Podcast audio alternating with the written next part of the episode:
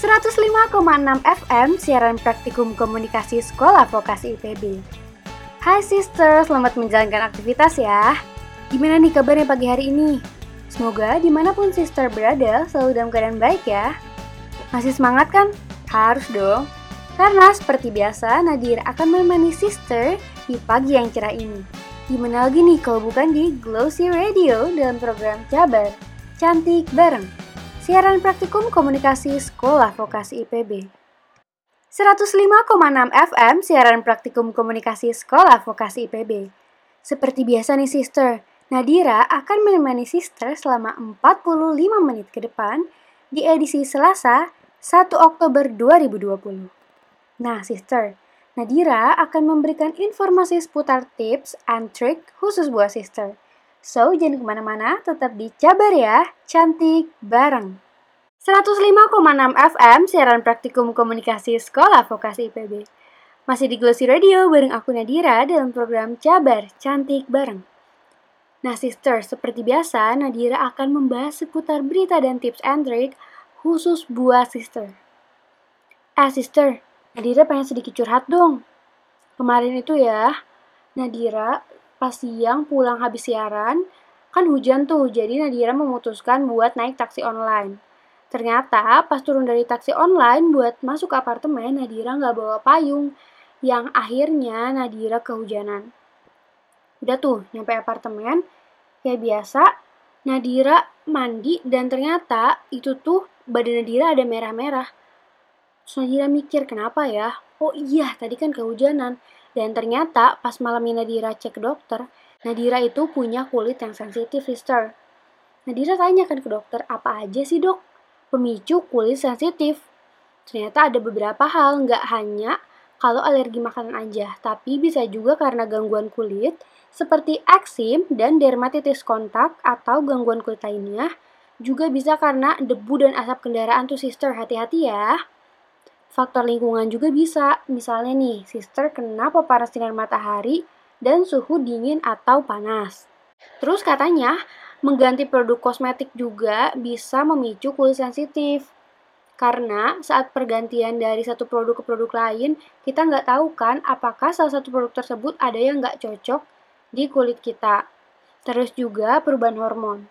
Buat sister nih, pasti sering kan kalau misalnya menjelang haid, itu kulit wajahnya jadi beruntusan atau bahkan jerawatan. Bahkan nggak di wajah aja deh sister, kayaknya mungkin ada beberapa sister yang sering jerawatan di punggung atau di dada. Terus efek samping dari obat-obatan tertentu juga bisa jadi pemicu kulit sensitif. Dan yang terakhir nih, pasti sister juga pernah merasakan ini, yaitu stres dan cemas berlebih. Ternyata kata dokter, stres dan cemas berlebih itu dapat memicu kulit sensitif dan gangguan kulit. Contohnya jerawat dan beruntusan di kulit wajah atau kulit punggung. Itu bisa jadi salah satu akibat dari stres dan cemas berlebih sister. Makanya sister happy-happy ya. Nah, Nadira sekarang mau ngasih tips nih buat sister untuk merawat kulit sensitif. Yang pertama, sister harus pilih produk yang ramah pada kulit ya. Sister harus berhati-hati dalam memilih produk perawatan kulit. Gunakanlah produk khusus untuk kulit sensitif yang umumnya mengandung lebih sedikit bahan kimia, lembut di kulit, serta tanpa wewangian. Karena terdapat beberapa kulit yang ternyata itu nggak cocok atau nggak bisa menggunakan produk yang ada wewangiannya, sister. Itu bisa jadi kulitnya merah-merah, bahkan seperti terbakar. Hati-hati ya, sister, dalam memilih produk. Dan yang kedua, itu ada menjauhi bahan iritatif. Karena mudah mengalami reaksi, Pemilik kulit sensitif perlu menghindari pemakaian produk yang mengandung bahan iritatif, seperti antibakteri, deterjen, sulfur atau belerang, serta alkohol. Yang ketiga, sering memakai pelembab. Kulit sensitif itu biasanya rentan kering dan pecah-pecah loh, sister. Jadi, buat mencegah kulit kering, baiknya nih, sister itu sering mengoleskan pelembab setelah mandi. Biasanya pelembab yang mengandung petroleum, minyak mineral, ceramide atau glycerin. Itu aman buat kulit sensitif sister. Dan buat sister nih yang biasanya mandinya lama, yang suka sambil luluran atau scrubbing, sister harus mulai membatasi waktu mandi nih sister. Karena mandi terlalu lama bisa membuat kulit mudah rusak loh sister. Oleh karena itu, orang yang kulitnya sensitif perlu membatasi waktu mandi. Biasanya cukup 10-15 menitan aja lah ya sister. Selain itu, disaranin juga nih untuk mandi dengan sabun untuk kulit sensitif dan tidak menggunakan air yang bersuhu terlalu dingin atau terlalu panas, melainkan air hangat. Dan yang terakhir, ini menurut Nadira paling penting dan paling sering kita skip, yaitu batasi paparan sinar matahari dan gunakan tabir surya. Sejujurnya, Nadira juga masih malas ya untuk menggunakan tabir surya setiap mau pergi keluar rumah. Tapi setelah kejadian kemarin, dokter mengingatkan Nadira untuk selalu menggunakan tabir surya atau sunblock sebelum keluar rumah. Bahkan kalau nggak keluar rumah juga, kalau di rumah aja itu perlu juga sister menggunakan tabir surya karena tetap kita kena cahaya matahari dari jendela atau masuk dari celah rumah sister. Jadi, kalau kulit sister sensitif terhadap paparan sinar matahari atau suhu panas, baiknya hindari paparan sinar matahari langsung dalam waktu lama. Kalau misalnya sister harus beraktivitas keluar ruangan pada siang hari, baiknya pakai pakaian tertutup, topi, dan kacamata hitam. Dan yang paling penting, gunakan tabir surya khusus kulit sensitif dengan SPF 30 atau lebih. Kayaknya baiknya lebih ya sister. Dan jangan lupa gunakan secara berkala selama 3 jam sekali. Pemilik kulit sensitif juga disarankan untuk mengenakan pakaian yang nyaman dan berbahan katun. Kenapa berbahan katun? Karena pakaian berbahan ini dapat menyerap keringat loh sister, sehingga kulit dapat terhindar dari biang keringat dan iritasi. Nadira mau ingetin sekali lagi ya sister, jangan lupa nih setiap mau beli produk kecantikan atau produk untuk tubuh, sister harus lihat dulu komposisinya. Apakah ada komposisi yang nggak cocok untuk sister, atau apakah komposisi tersebut tidak ramah untuk yang memiliki kulit sensitif. Dan Nadira mau ngasih tahu nih, cara tes untuk mengetahui apakah produk tersebut cocok atau tidak dengan kulit kita. Yaitu dengan mengoleskan produk tersebut pada lengan, lalu membiarkannya beberapa saat. Jika dirasa kulit menjadi kemerahan, gatal atau perih, berarti produk tersebut nggak cocok digunain dan jangan dipakai lagi ya sister. Nah, kalau misalnya emang sister kesulitan merawat dan mengatasi kulit sensitif atau menentukan produk mana ya kira-kira yang cocok, ada baiknya nih sister konsultasi aja ke dokter kulit untuk mendapatkan saran dan pengobatan yang tepat. Ingat sister, jangan langsung pakai tanpa mengetahui komposisinya ya, karena dapat merusak kulit. Nah, sister, segitu aja nih tips untuk merawat kulit sensitif dari Nadira. Kita dengerin dulu yuk lagu nyaran pandangan pertama. So, tetap di sini ya. Hai hai sister, di tengah padatnya aktivitas, jangan lupa ya untuk sister tetap menjaga daya tahan tubuh serta mematuhi protokol kesehatan. Harus menggunakan masker, jaga jarak, serta jangan lupa untuk sering-sering mencuci tangan.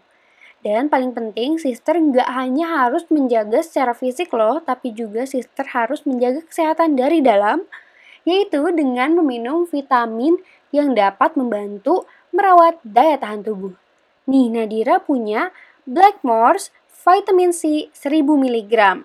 Sister nggak usah takut saat mendengar vitamin C 1000 mg. Apakah dapat mengganggu lambung? Hmm, tentu saja tidak, sister, karena Blackmores ini sudah dirancang sudah diformulasikan agar ramah di lambung dan tidak dapat menimbulkan rasa perih di lambung.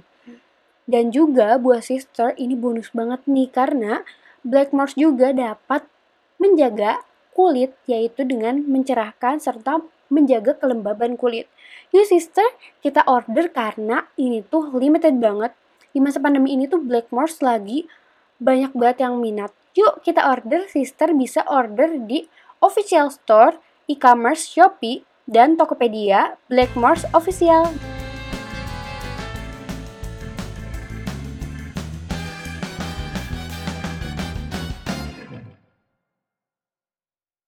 ...105,6 FM, siaran praktikum komunikasi Sekolah Vokasi PB.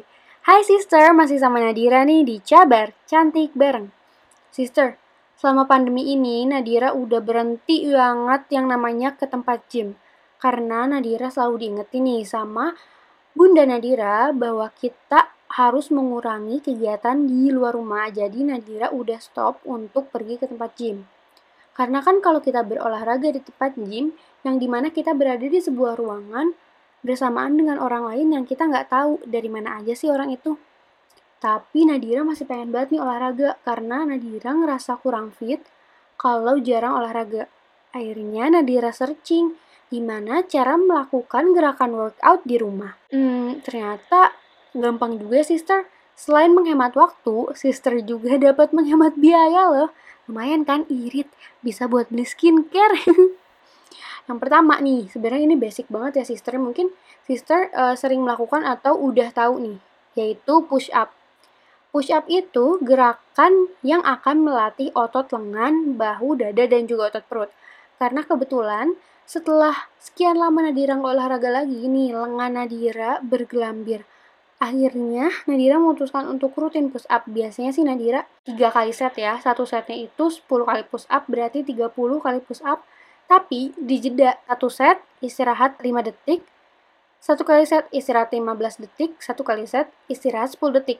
Karena itu harus dengan istirahat yang berbeda ya, tapi itu bergantung sister juga sih gimana cara yang cocok untuk sister melakukan workout karena kita ambil cara yang berbeda ya sister. Dan yang kedua, crunch. Kalau crunch ini gerakannya bisa melatih otot perut sehingga otot perut lebih terbentuk dan lemak di sekitar perut berkurang. Gerakannya ini mirip dengan sit up, Nah, sister cuma perlu berbaring dengan lutut yang tertekuk lalu angkat bagian tubuh atas sehingga 45 derajat dan nggak perlu mengangkat tubuh hingga mencium lutut. Dan yang ketiga itu ada squat.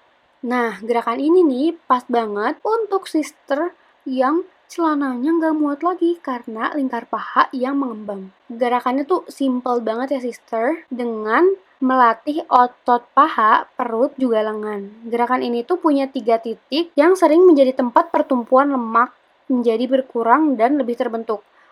Buat hasil maksimal, sister bisa coba di depan kaca biar ngeliat langsung refleksi tubuh kita apakah gayanya udah bener atau belum nih. Gerakan yang benar itu akan membentuk sudut siku 90 derajat di lutut. Lalu yang keempat itu ada jumping jack. Jumping jack adalah melompat dengan membuka tutup kaki dan juga tangan di atas kepala. Ini membuat seluruh tubuh bergerak sehingga memaksimalkan pembakaran kalori. Coba aja nih lakukan gerakan ini selama 20 kali dan tubuh pasti udah berkeringat banget nih sister karena jumping jack itu menggerakkan hampir seluruh tubuh. Lalu yang kelima ada step up. Nah, sister bisa memanfaatkan anak tangga di rumah nih buat melakukan gerakan step up ini. Karena gerakan ini merupakan gerakan naik turun tangga yang bisa sister lakuin di tangga atau di kursi rumah. Gerakan ini ternyata sangat berguna banget untuk membakar lemak tubuh loh sister. Nah, olahraga nggak harus pakai alat mahal kan sister? Sister bisa memanfaatkan juga alat yang ada di rumah. Nah, sister itu dia tadi tips untuk workout di rumah dari Nadira. Nah, sekarang Nadira mau muterin lagu dulu nih buat sister.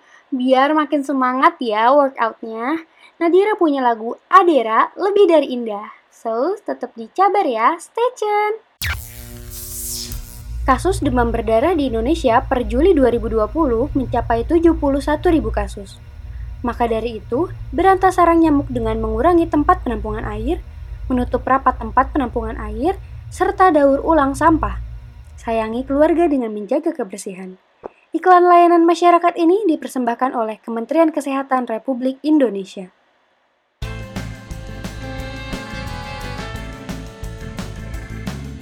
...105,6 FM siaran praktikum komunikasi sekolah vokasi IPB. Ya, sister, nggak kerasa nih. Udah 45 menit aku nemenin kalian di sini. Saatnya Nadira undur diri. Terima kasih sudah mendengarkan Glossy Radio edisi hari ini dalam program Jabar Cantik Bareng. Sampai jumpa ya sister di episode selanjutnya. Tetap semangat untuk menjalani aktivitas. Selamat pagi dan sampai jumpa. Dah.